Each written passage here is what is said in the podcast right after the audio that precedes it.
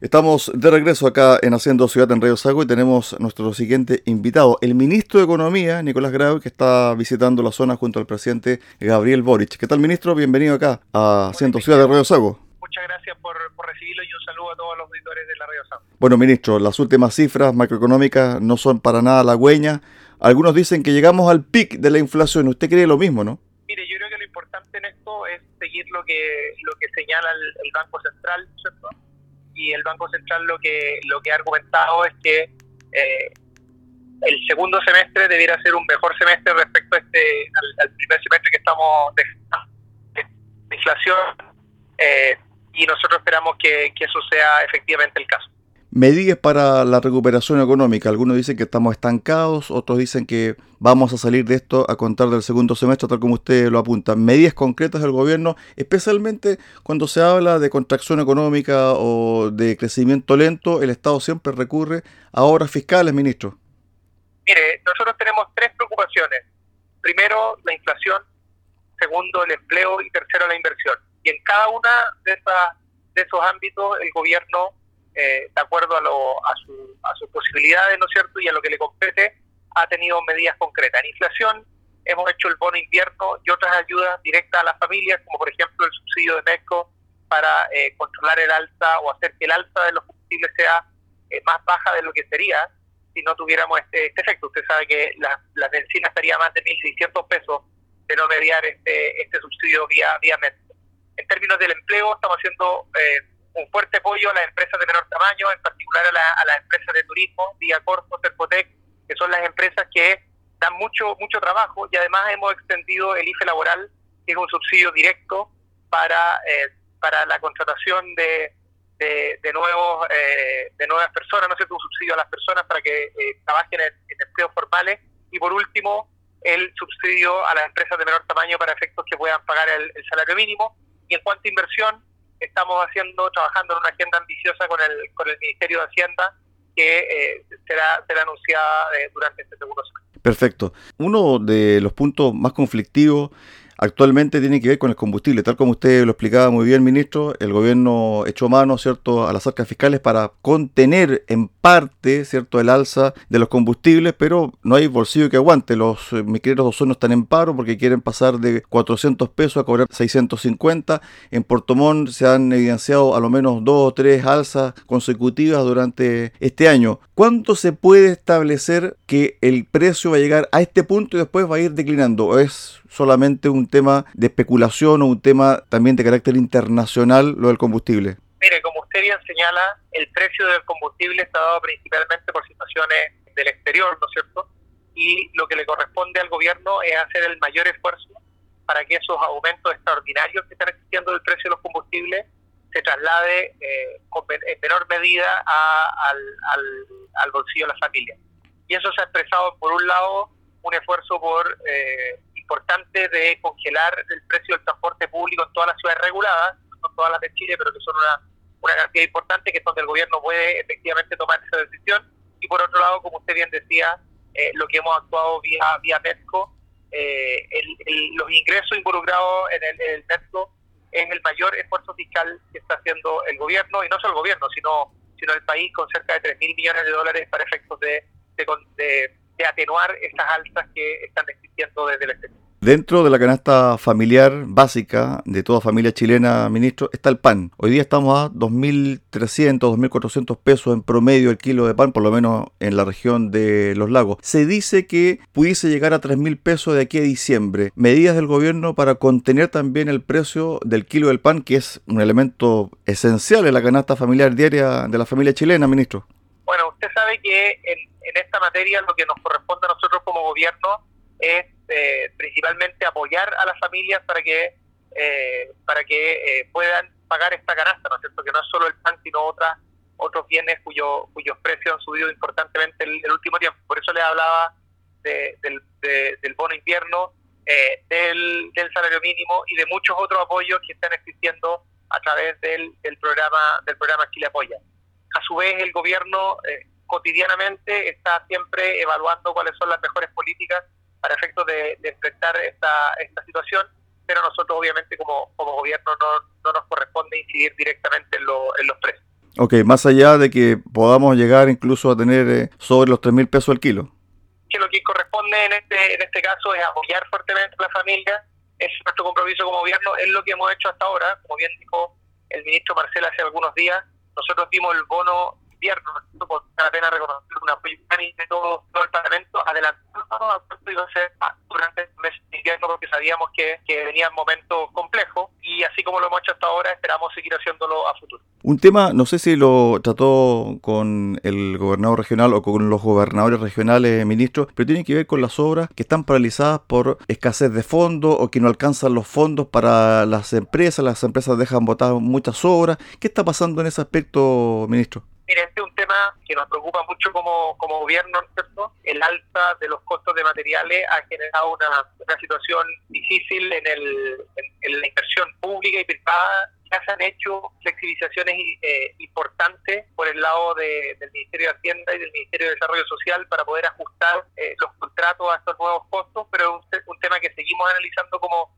como gobierno porque estamos conscientes que es importante que eh, no se abandonen las obras para que efectivamente la, el importante presupuesto que existe para efectos de inversión pública se pueda ejecutar de buena manera y también se pueda desarrollar la, inversión privada. Así que estamos trabajando en esa agenda. Este es su primer invierno que pasó como ministro y se dice que el invierno también trae consigo una, una alta tasa de desempleo. ¿Las cifras del empleo en Chile están bien? ¿Se puede mejorar aún más? El empleo en Chile ha tenido una recuperación importante desde la crisis más importante que ha tenido el empleo en el país.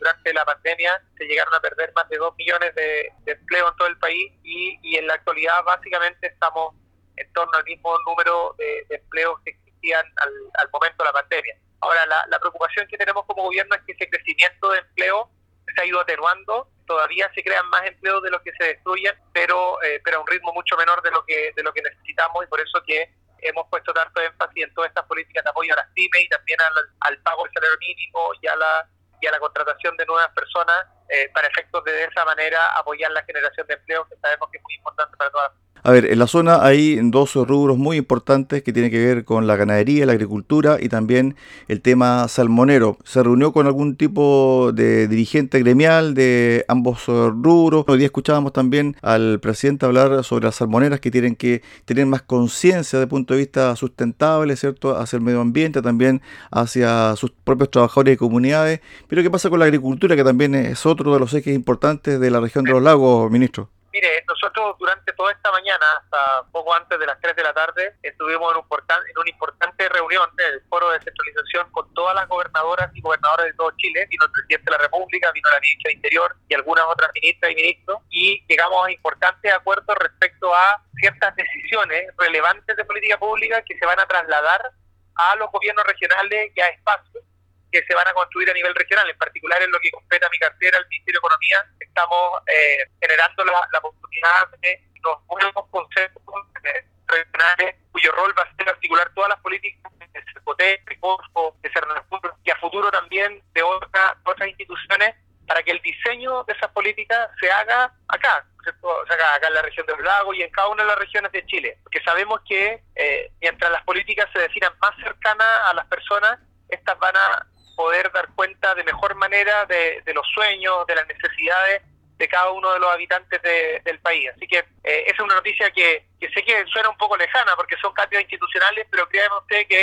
eh, el hecho de descentralizar, de cumplir esta promesa de campaña de, del presidente Boric, de que íbamos nosotros como gobierno a terminar con menos poder del cual del poder con el que partíamos, eso se está haciendo carne y cualquier gobernador o cualquier gobernadora le va a quedar muy claro el tremendo esfuerzo que estamos haciendo. Habiendo terminado esta actividad, yo voy eh, ahora a una, a una actividad eh, con eh, empresas de menor tamaño, eh, gremios de, eh, del comercio, eh, también algunas cooperativas en, en, en, Puerto Vara, donde vamos a conversar sobre el plan Chile Apoya y las distintas medidas que estamos tomando como gobierno y sobre todo escuchar escuchar las visiones que se tienen que se tienen acá. Todos los otros gremios que usted me ha comentado, yo por cierto me he juntado con ellos en, en, Santiago en diversas oportunidades porque son, son temas muy importantes para nosotros también. Ministro, ley de pesca, me imagino que está también eh, sobre su escritorio. Lo escuché hace un mes atrás cuando fue a la Comisión de Pesca y Acuicultura y usted mencionó sí. que el 2023 va a comenzar a conocerse ya aspectos definitivos de la nueva norma. Pero ahora también hay otro tema. Ley Lafkenche es un dolor de cabeza también para las autoridades locales y nacionales, ministro.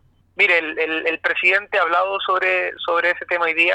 Efectivamente, nosotros tenemos, tenemos preocupación. Creemos que se ha aplicado de una forma desequilibrada, que ha generado además un conflicto entre eh, comunidades indígenas y, pescadores artesanales y un conflicto que nosotros queremos evitar. Así que eh, nosotros tenemos todo el compromiso como gobierno de abordar este tema y buscar un, equilibrio en una ley que está bien inspirada, pero que ha generado problemas que, que no podemos desconocer y el presidente ha sido muy claro hoy día al respecto. Ministro, bueno, durante los últimos meses usted también la tocado bailar con la FEA, como todo chileno, ¿cierto?, por tema económico, pero a su vez también ha estado dentro de la polémica por algunos dichos. ¿Le han tirado las orejas o usted también ha hecho una reflexión al respecto?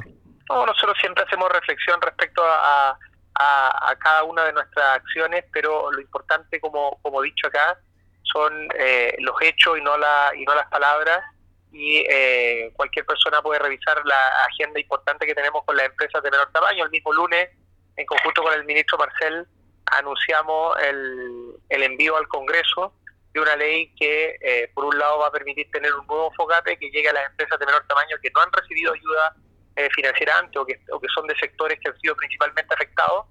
Y por otro lado, hemos dicho que en esta ley incluimos un, un importante, unas importantes medidas para efectos de, del alivio de la deuda tributaria, ¿ah? que va a permitir repactar a las empresas que tienen deudas con, con el Estado eh, que hayan surgido desde, desde el estallido social en, en, adelante y les va a permitir repactar sin ningún pie en 48 cuotas y además eliminando todos los intereses y las multas, es decir, condiciones sumamente favorables porque eh, queremos transmitir de forma muy clara que somos un gobierno que eh, tenemos empatía y tenemos muy claro lo difícil que ha sido eh, la situación de las pymes durante este año, durante los últimos años, y que se requieren políticas públicas que lo apoyen. Por eso, junto con lo que acabo de mencionar, eh, durante, durante estas semanas que vienen, vamos a eh, ingresar además indicaciones en la ley de compras públicas, que lo que nos va a permitir es asegurar eh, que las pymes tengan un mayor acceso al, a, las compras que hace el Estado, ¿no? de esa manera darle un mayor acceso al mercado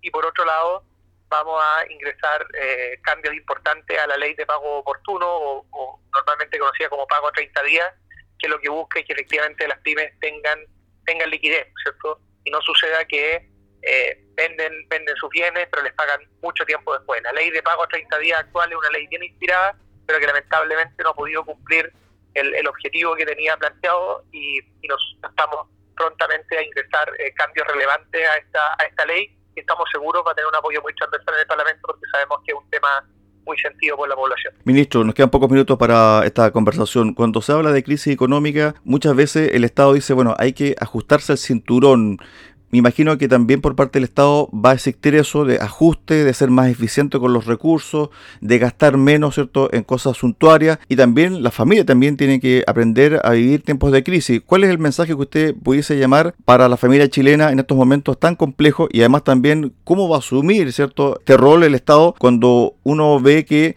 también hay mucho déficit de ingresos a, arcas fiscales también, ministro? Dos cosas. Primero, respecto a su último punto, eh, fíjese usted que este gobierno, después de tener un déficit fiscal del último año del gobierno anterior de casi, eh, o sea, en torno a 10 puntos del PIB, nosotros este año vamos a tener eh, eh, un déficit cero. Y yo le invito a, ver en el fondo la, el, tremendo ejercicio de responsabilidad fiscal que eso significa. y lo segundo, transmitirle a las familias que a pesar de, de la responsabilidad fiscal que tenemos que tener como país para efectos de poder tener estas políticas eh, responsables. Nosotros nunca las vamos a dejar solas, las vamos, las vamos a apoyar, no solo con las políticas que hemos hecho hasta ahora, sino con más políticas que vamos a ir generando en apoyo a ellas y también decirles muy claro que para eh, mejorar la educación, mejorar la salud, mejorar las pensiones, es muy importante que se apoye la reforma tributaria porque eso nos va a permitir tener eh, más recursos a futuro y de esa manera poder responder a las legítimas necesidades y además urgentes necesidades de la población, pero hacerlo de forma responsable y sostenible en el tiempo. Finalmente, ¿cuánto incide o está incidiendo el plebiscito en el tema económico, ministro, para que se vaya despejando esto a contar del 5 de septiembre? Mire, yo yo, prefiero no hacer comentario al respecto porque mi, mi, mi respuesta puede interpretarse como apoyo a una alternativa u otra, eh, pero lo que sí yo puedo decir en términos, en términos generales es que eh, lo que evalúan las clasificadoras de riesgo en general en el, en el, en el mundo es que, eh, es que Chile eh, tiene una situación económica diría muy solvente y que eso y que eso no va a cambiar dado sea cual sea el resultado que tengamos en el plebiscito. Sí, pero ¿cómo se entiende que la inversión extranjera haya caído un 14% el primer semestre? Usted sabe que eso tiene que ver con, con temas eh, más, más generales a nivel mundial. Las tasas de interés están subiendo en el mundo, la inversión en general está está contraída, eh, así que es más bien un fenómeno internacional que, que algo que tenga que ver con, con solo lo que está sucediendo en el país. Lo último, para que nos vayamos con una noticia positiva, un mensaje positivo. De aquí a diciembre la inflación va a estar ya controlada, va a estar bajo, ¿cierto? El umbral del 10%, también vamos a llegar a cierta normalidad como estábamos acostumbrados acá en Chile. Lo que proyecta el Banco Central es que este año va a ser un año de alta inflación, a pesar de que el segundo semestre va a ser mejor que el primero, y que el próximo año va a ser un año en que la, la inflación se va a ir normalizando a los valores que estamos más acostumbrados. Estuvimos con el ministro de Economía, Nicolás Grave, conversando acá en Haciendo Ciudad, en Radio Saco. Gracias, ministro, por estos minutos y buena estadía acá en la región de los lagos. Muchas gracias, Cristian, y muchas gracias a toda la gente de tanto Frutillar como Puerto Varas que, que nos ha recibido de forma tan amable aquí en la región de los lagos. Ok, buenas tardes. Hasta luego.